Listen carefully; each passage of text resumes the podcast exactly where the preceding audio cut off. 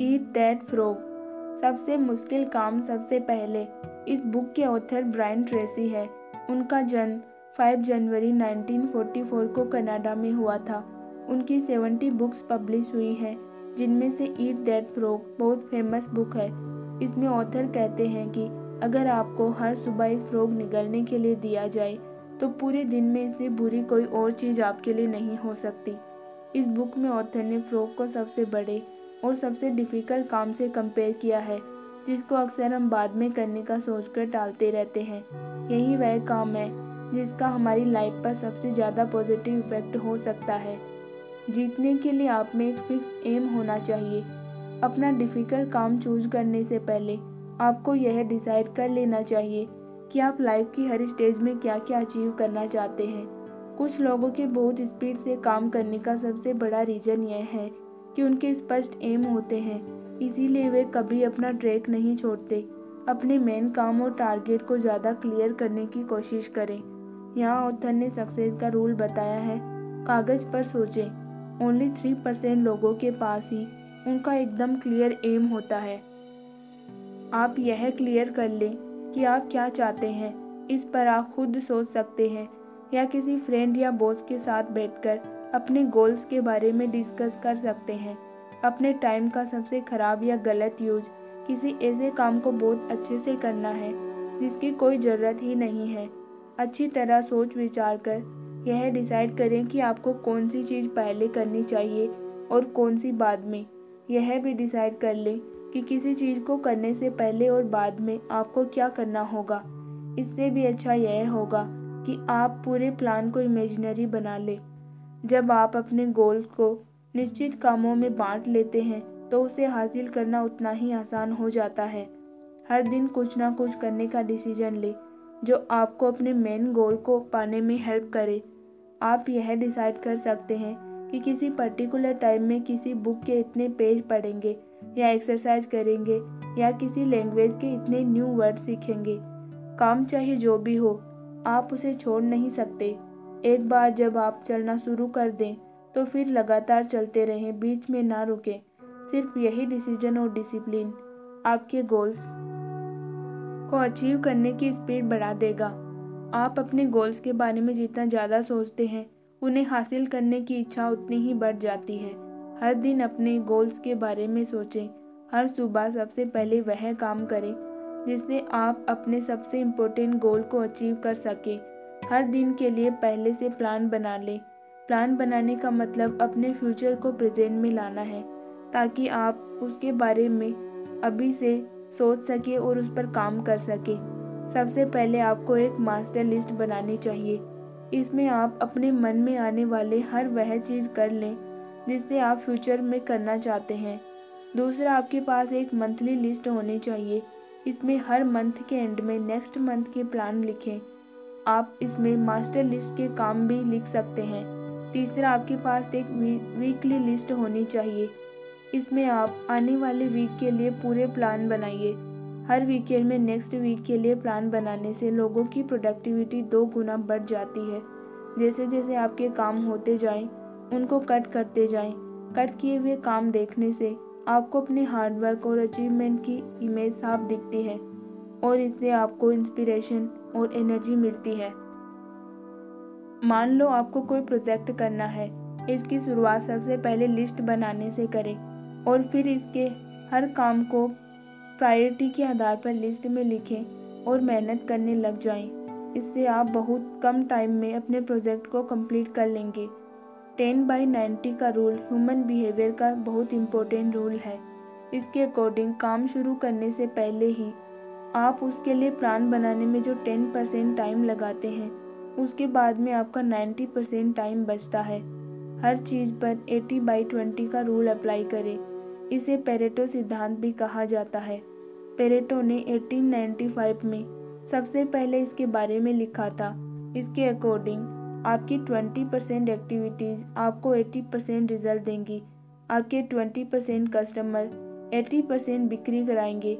आपके 20 percent product 80 percent profit दिलाएँगे 20 percent काम 80 परसेंट प्राइस बढ़ाएँगे। इसका मतलब यह है कि अगर आपकी लिस्ट में टोटल 10 काम है तो उनमें से दो काम बाकियों के कंपेयर में बहुत ज़्यादा इम्पोर्टेंट होंगे।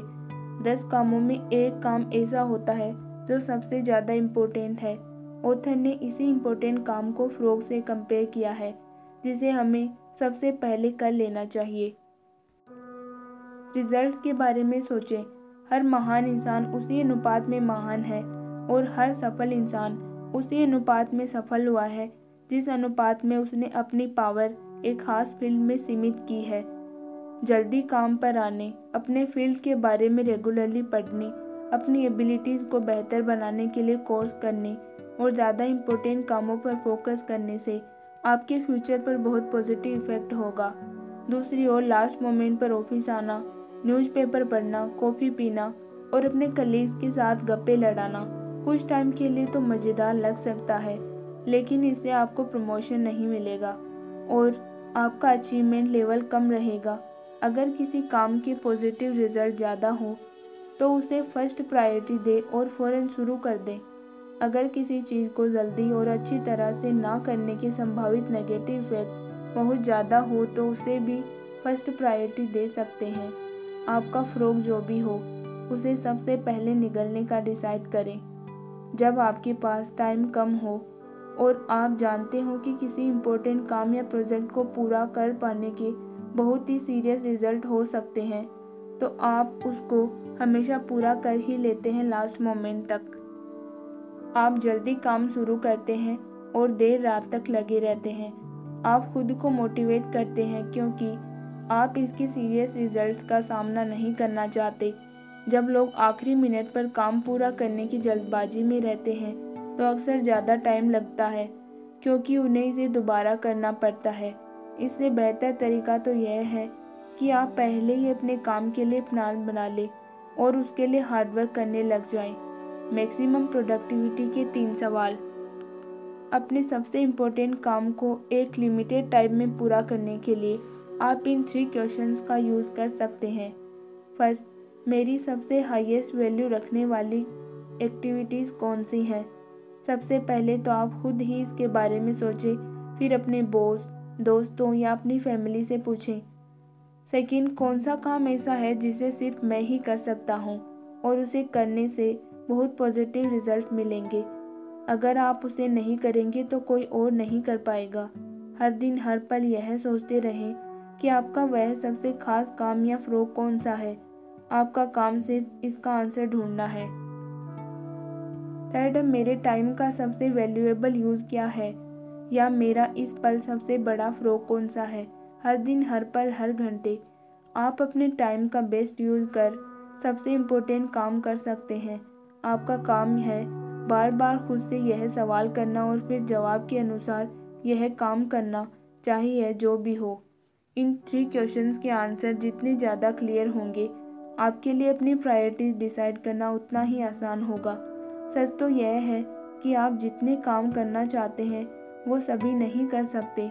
कुछ ना कुछ तो छूटेगा। इसीलिए बेहतर यही है, छोटे कामों को बाद में करें। काम में अच्छा परफॉर्म करने वाले और एवरेज परफॉर्म करने वाले लोगों में सबसे मेन डिफरेंस यही होता है कि वे कौन से कामों को पहले करते हैं। अपने ओब्लिगेशन और रिस्पॉन्सिबिलिटी को लगातार एनालाइज करें, उन कामों का पता लगाएँ, जिनको आप बिना किसी नुकसान के छोड़ सकते हैं। टीवी देखना बंद कर दें। इसके बजाय, आप फैमिली के साथ टाइम स्पेंड करें, पढ़ें या एक्सरसाइज करें, या कोई दूसरी ऐसी चीज़ करें, जिससे आपकी लाइफ की क्वालिटी बढ़े। अपने सभी कामों को अच्छे से ऑब्ज़र्व कर, यह पता लगाएँ कि वे कौन से काम हैं जिनको हम छोड़ सकते हैं या किसी दूसरे इंसान से करवा सकते हैं, ताकि हम अपने इम्पोर्टेंट कामों के लिए टाइम निकाल सकें, अपनी एबिलिटीज़ को रिकॉग्नाइज करें और उनमें अपना बेस्ट दें। ऑफ़िस में टाइम की क्वालिटी इम्पोर्टेंट होती है और घर पर टाइम की क्वांटिटी वर्क स्टेशन पर हमेशा खुद से यह प्रोमिस करना चाहिए कि जितनी देर भी काम करेंगे, पूरे फोकस के साथ करेंगे। ऑफ़िस में अपने कलीग के साथ बैठकर गोशिप करने में अपना टाइम वेस्ट ना करें। शॉर्ट टाइम के लिए आप इसे एंजॉय करेंगे, बट इससे आपके करियर पर नेगेटिव इम्पैक्ट हो सकता है। अपनी एबिलिटीज़ को इम्प्रूव करें। आपका काम जो भी हो, उसमें सक्सेस अचीव करने का सबसे बड़ा रीजन एक्सपेक्टेशन से ज़्यादा बेटर सर्विस प्रोवाइड करना है। जिस टाइम आप बेटर बनने के लिए ट्राई करना छोड़ देते हैं उसी टाइम आपका बेड टाइम स्टार्ट हो जाता है। इसीलिए लर्निंग प्रोसेस कभी नहीं रुकनी चाहिए। एक इन्फॉर्मेशन या एबिलिटी ही हमारी वर्किंग कैपेसिटी को इम्प्रूव कर देती है। अपने डेली रूटीन में एक्सरसाइज को ज़रूर इंक्लूड करें। इसमें चाहे आप जॉगिंग कर सकते हैं स्विमिंग कर सकते हैं या स्पोर्ट्स को इंक्लूड कर सकते हैं। कम और हेल्दी डाइट लेने रेगुलरली एक्सरसाइज करने से आप पहले से ज़्यादा और अच्छे से काम करेंगे। अपनी प्रॉब्लम्स को किसी के साथ शेयर ना करें, क्योंकि 80 परसेंट लोगों को तो इस बात से कोई फ़र्क ही नहीं पड़ता कि आप किसी प्रॉब्लम में हैं। और 20 परसेंट लोग इस बात से खुश होते हैं कि आप प्रॉब्लम में हैं, इसीलिए हमेशा पॉजिटिव रहें और अपनी प्रॉब्लम्स को शेयर ना करें।